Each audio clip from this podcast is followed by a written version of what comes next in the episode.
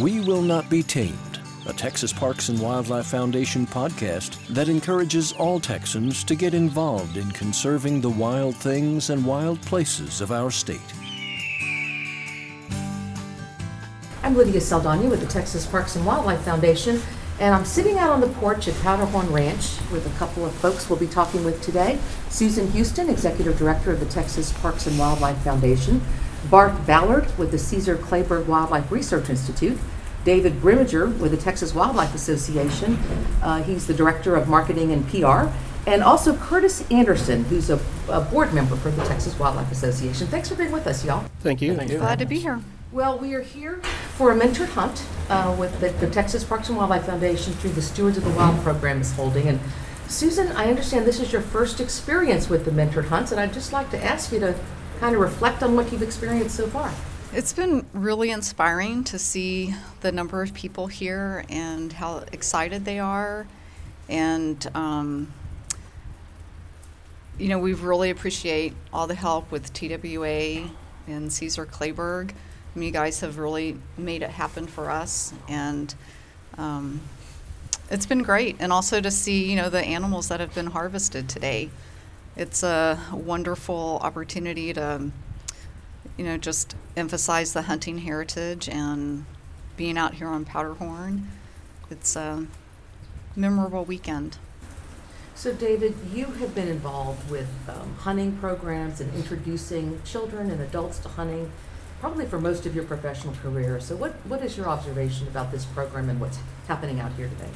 I think what's unique about this program is the way it brings people from uh, environments where they some of them have never stepped foot off concrete in their entire life or never seen stars or or that kind of deal. So to get them out outdoors to see what nature brings, um, you know, it was great this morning. Um, um, my hunter um, just kept ex- talking about how quiet it was and how peaceful it was, and as the sandhill cranes flew over, asking questions or about different birds and different you know it, wildlife or all the different grasses and native prairie grasses we're seeing out there. Um, it's very uh, interesting and rewarding to, to be with, with these people and watch them experience, have that first positive experience in the outdoors that, uh, that we're so all accustomed to.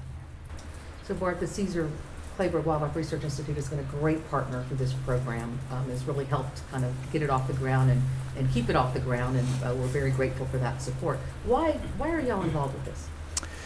Well, hunting is an extremely important aspect of wildlife conservation. Um, last night we had a little chat, and it was just, you know, the thing that, first of all, that that uh, that hit me was the enthusiasm from these guys. And like David just mentioned, you know, you don't have appreciation for it unless you experience it. Um, more and more of our populace is getting disconnected from the natural world, um, but you know, the, the funding that hunting provides not only funds um, wildlife conservation. It funds a lot of our research that helps guide conservation. So there's lots of different aspects, you know, getting hunters recruited into the into the hunting field. But uh, on a personal note, last night it was really interesting, and David kind of brought this up. But some of the questions they asked, um, you know, being working in it every day and being an avid hunter, you kind of take it for granted, you know, and, and it, it was just kind of cool listening to their their enthusiasm and remembering why you know we're here and and and, and why it's so special to be to spend time out outdoors. So Curtis, um, I, have really enjoyed the conversations we have been able to have with you over the course of the day and the, the coffee that you made for us. it's been awesome. Um, you, of course, I, I, think it's fair to call you a consummate expert hunter. You've hunted all over the world. Why, why are you here today? You know, when David uh, brought this to my attention, obviously, uh, working with with the um, Texas Wildlife Association, it's not a full time job for me. I, it's you know I don't spend my day um, sort of wrapped up in in in fundraising or in recruitment or other things, but obviously they're all very you know near and dear to my heart. Um, for for me, you know, being a being a businessman and and this being something that I enjoy doing, I was really wanted to see what the difference would be between when we're talking about recruitment, you know, when we're talking about um, hunting heritage and we're talking about bringing, introducing new hunters and, and at the youth level is where we've spent most of our time. Um, through my life, though, in hunting in various places um, ar- around the world, but also um, just in business life and, and having individuals who I've met throughout life who haven't had the opportunities that, that most of us take for granted because a lot of us here have, have grown up doing this. Um, to have that opportunity and to come out and to especially mentor um, someone who is a professional. These are folks, uh, everyday folks from, from every walk of life, and they um, we have similar interests. We, you know, they spend most of their day in an office. Um, they have children that they're raising, and they want to introduce to the um, you know to to the outdoors. And for for me, it was it, not so much about giving back, it, but but it was more about that ability to to just just be around folks who who um, obviously have an interest or they wouldn't be here. Um, but I, I've realized more than anything today, you know, going out and just doing something that I take for granted, like um, simple hunting skills, um, which you can you can take whether it's hunting a hog or hunting a sambar or hunting a whitetail or hunting a duck. Um, the skills um, are transferable across many, many, many different um, hunting uh, opportunities. Um, to realize that even a 40 or 50 year old adult has the same level of interest as a 14 or 15 year old young adult um, who is looking to do the same, and realizing that that same adult now lacks those basic skills um, to me has just been you know un- unbelievable. And it's talking about everything from gear to um, spotting and stalking skills to david mentioned the sandhill cranes. We heard them this morning as, as well. What is that you know? Um, so just a great experience for me to be able to uh, you know spend my time here i can't think of any other place I would rather be than to uh, to be to be doing this with this group out here. So I appreciate David for the for the invite.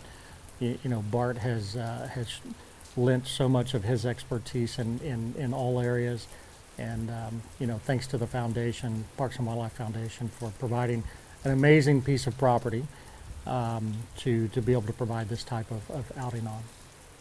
And we mentioned at the top the stewards of the wild, and I think it's appropriate at this point, Susan, just to dive a little bit into what the stewards of the wild are, maybe a little backstory and kind of how we got to where we are.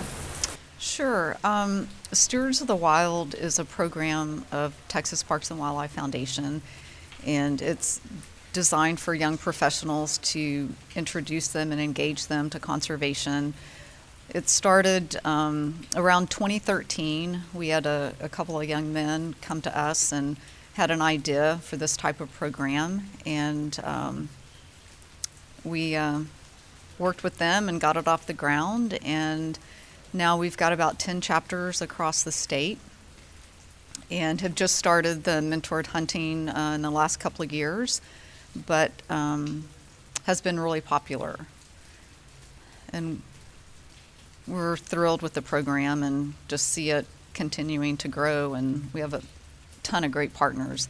And I think that's one thing, you know, this weekend that I've enjoyed watching is, you know, not only the mentees, the people who haven't hunted, but the mentors.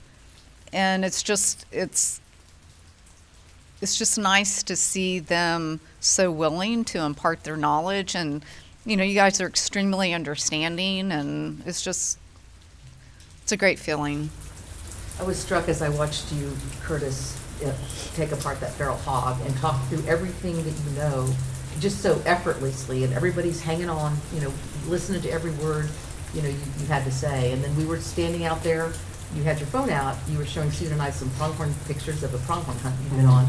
Um, and then a text came by that Camille had gotten a sambar, and you, you just lit up. You had just this delightful look on your face about that. So what does that mean for you to see these folks doing this for the first time? You know, it's one it's one thing going back to the youth hunting program as well. It's one thing to see a youth. I, I think um, as a youth, they they understand the experience. It's a, um, but I don't know that they appreciate it as much as I've seen the adults. Um, you spoke of Camille. I mean, I, here's a girl from Dallas, you know, young girl. She packs up her car, drives down here by herself, pitches her own tent, And to see someone with uh, that level of appreciation who's willing to go through, you know, that much. So for me, I think it's the appreciation that um, the adults seem to have that the, that the, the youth haven't quite um, gained that, that level of, of, of maturity that they can um, that they can really truly appreciate like like the um, like the adults seem seem to do. Um, taking apart, you know, a feral hog for me is um, something that it's very much second nature, and um, it's an exercise in a bit of patience, which we all have to have. And I think um, I th- I think the adults, one of the mentorees mentioned that to me as well. You know, thanks for the patience, you know, to do that. But I think that's a that's something that that's a learning they'll take and they'll carry forward, and that will transfer to um, the next person that they're with whenever they're hunting, and whether that's gun safety, whether that's gear preparation, whether that's hunting skills, or all the way you know through that process. Um, we tend to be in a very fast-paced world, so it's nice um, to have an outlet. And I think the the realization for them is that um, it's it's an outlet. I heard another, just another side conversation with someone else, two two mentorees talking, and one mentioned that um, they always thought that hunting was sort of a, a lazy person's sport. You know, you sort of go out, you set in a blind, you know, whether it's a duck blind or a deer blind, you just wait, opportunity comes, you go, and then you go home. This entire process, they're realizing um, the energy that is required and is going to be required of them in the future. Um, so they'll have to make a determination if they're going to be committed to that carrying forward.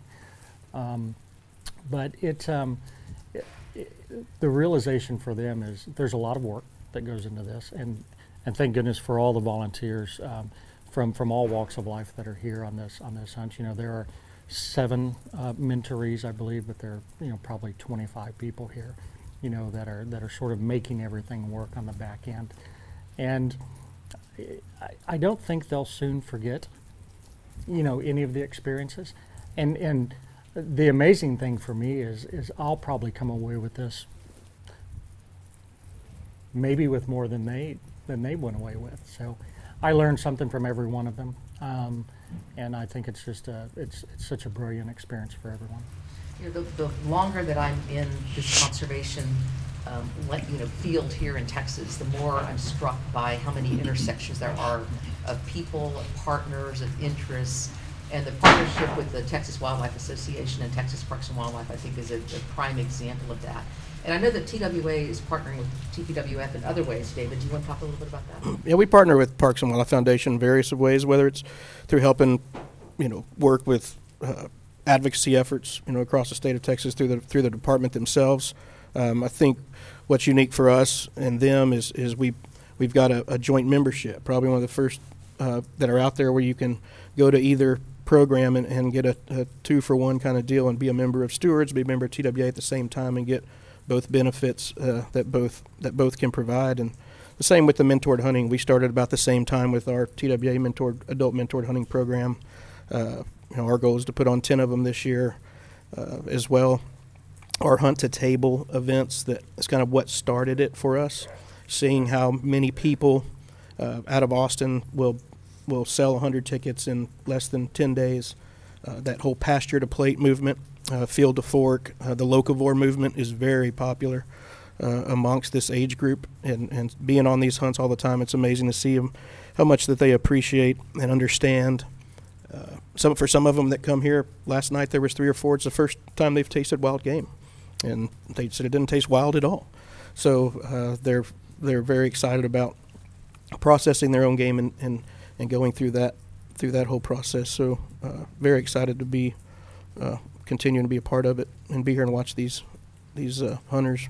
Now, Bart, I know that Caesar Kleberg has been involved in many of the different stewards chapters and doing presentations and just kind of outreach about what y'all are doing. Why why is that important to get that information out there about the wildlife research that, you know, and Caesar Kleberg, not just a Texas reputation, but a national reputation an international reputation for the research that y'all have been doing for uh, decades. Sure. So it's a couple of reasons. One, one, obviously, is is our you know our research is it's not science just to do science, right? We want to do science that that that uh, informs management, And uh, we work with a lot of private landowners and, and hope that they can, they can use some of this for their, for their properties. Um, we, we work on a lot of endowments, uh, where we have a lot of private endowments that, that fund the institute. And that's one of our, one of our uh, most important aspects, ac- actually, with the institute is, is all the private money that, that comes in that supports our programs. Um, and they're kind of the lifeblood of the institute, you know. So, um, you know, I don't know. We have a we have a very active advisory board that that that some of the most passionate people in wildlife, you know, wildlife conservation. It's it's it's you know they're not scientists. They're not they're not in the field. You know, they're professionals that do other things, but their passion for, for wildlife is as strong as anybody, you know, at, at the institute. So it's it's really exciting to to see these these uh, private um, partners get passionate about what we do and, and see you know see some of the, the results on their properties. We work on a lot of private lands in Texas and have a, a very good um, working relationship with private landowners. So it's yeah it's an extremely important part of our of our program. And of course, the Texas Parks and Wildlife Foundation was formed, oh, well, 1991, over 20, a long time ago, to provide that private support to Texas Parks and Wildlife. And Susan, do you just want to reflect on the importance of private philanthropy in conservation in Texas? It's critical, and if we didn't have private funds to come in to assist with the department's doing, we wouldn't be able to, to do the transformational projects we do. It's just, you know, there's never going to be enough funding, public funding, for the department to be able to do the things they need to do. So when we're able to come in and raise funds from, you know, extremely generous individuals, um, we're able to leverage the private dollars with the public dollars the department has and accomplish much more. Well, It's really- critical. Yeah, it's, it's exciting, and um, uh, some of y'all know, I've, I've been with Parks and Wildlife Department for a long time, and I came to the Tuck- Texas Parks and Wildlife Foundation. In fact, the first big project I worked with uh, on the, for the foundation was Powderhorn Ranch, the acquisition of Powderhorn Ranch, which is just an incredible story in itself, kind of how that came together, the Parks and Wildlife Foundation leading that fundraising effort, so many partners coming to the table. And I hadn't been back here for, a- it's been at least a year and a half. So when I drove down that, that farm to market road and I saw the Powderhorn Wildlife Management Area sign, it was just, it was just like amazing. It's like something that was just a, a dream and a vision a few years ago, and now it's a reality. You know, we're, we're sitting, you know, here, uh, there's public hunting that's happening, there's these opportunities. It's, it's pretty cool to see that, um, go from an idea to, to something on the ground. Yeah, So- this, this will be here for generations. Very cool. Now, Bart, had you been here before? I've been here once before, yeah. Okay. And Kurt, is this your first time? here? My first time, absolutely my So first what's time. your impression? Oh, my goodness. I mean, just absolutely amazing. I mean, from the drive-in, um, obviously the uh, Texas Wildlife Association, um, y- you know, focused on habitat, you know, not, and this, this outing is not just about hunting. I think we, we did, that's, that's, that's, that's our shoe in to, you know, to get people involved. But to be able to go out and talk about diversity of, of, of grasses and grasslands and brush uh, diversity and, um,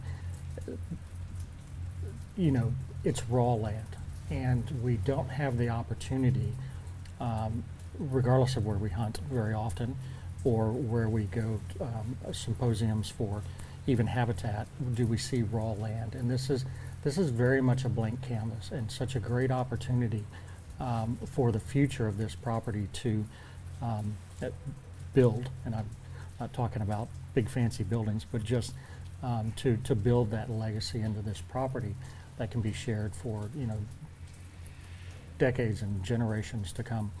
And it, um, so for me, um, I love the Gulf Coast. Um, I love South Texas brushlands. I love the plains.